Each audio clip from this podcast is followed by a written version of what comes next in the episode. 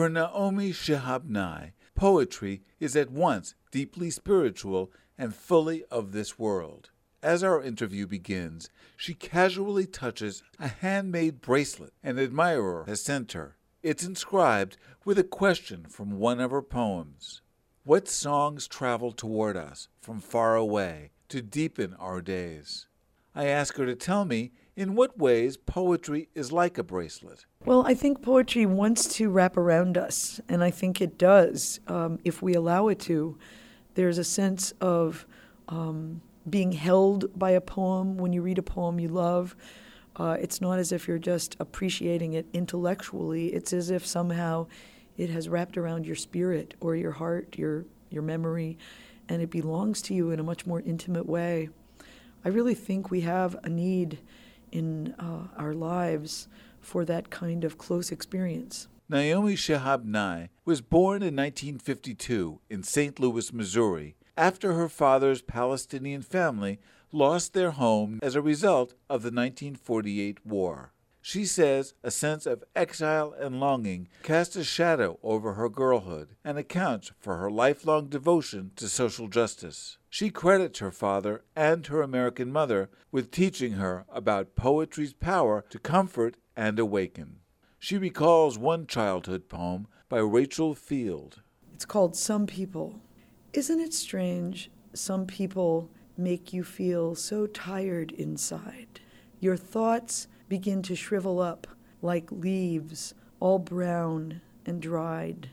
But when you're with some other ones, it's stranger still to find your thoughts as thick as fireflies, all shiny in your mind. And, you know, for a seven year old, that made sense already because I knew, you know, there were dull people and there were glittering voices and people you wanted to be around because of how they spoke, what they talked about. And I remember thinking, I may need that poem in the future. I better memorize it. It was a nice feeling that you could hear a poem, you could think about it, it would help you in your life, it would be your companion. She says a turning point came when, at age 14, she first met her grandmother, a wise and feisty Palestinian matriarch who lived to be 106. Nye reads a verse from her poem, The Words Under the Words, from 19 Varieties of Gazelle, her collection of poems about the Middle East. My grandmother's hands recognize grapes, the damp shine of a goat's new skin. When I was sick, they followed me. I woke from the long fever to find them covering my head like cool prayers. Readers of Nye's work have noted a similarity between poetry and prayer. I do think prayer and poetry are very related because they both invoke guidance and a sense of connection to something larger. They're very focused. You select words slowly and deliberately. Uh, there's a sense that by putting words together, uh, something might be listening, some larger spirit, force, essence. The silence might be listening. To me, it's always been enough just to know that silence is on the other side of all this chatter. Nye's persona contains apparent contradictions. For example, she is gregarious and curious about others, but also introspective and craves the solace of solitude.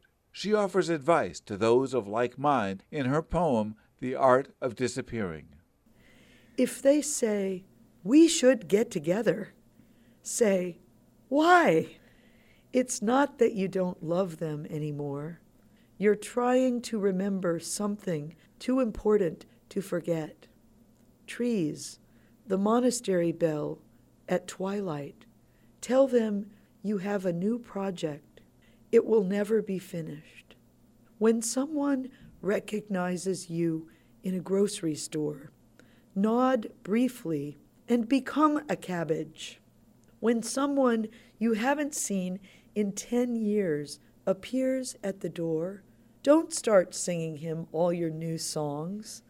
You will never catch up. Walk around feeling like a leaf. Know you could tumble any second. Then decide what to do with your time. And by the way, that poem has made some people mad because they've thought it was a rude poem. However, it's also made some young readers, like of the middle school age, really talk to me about time. Well, how do you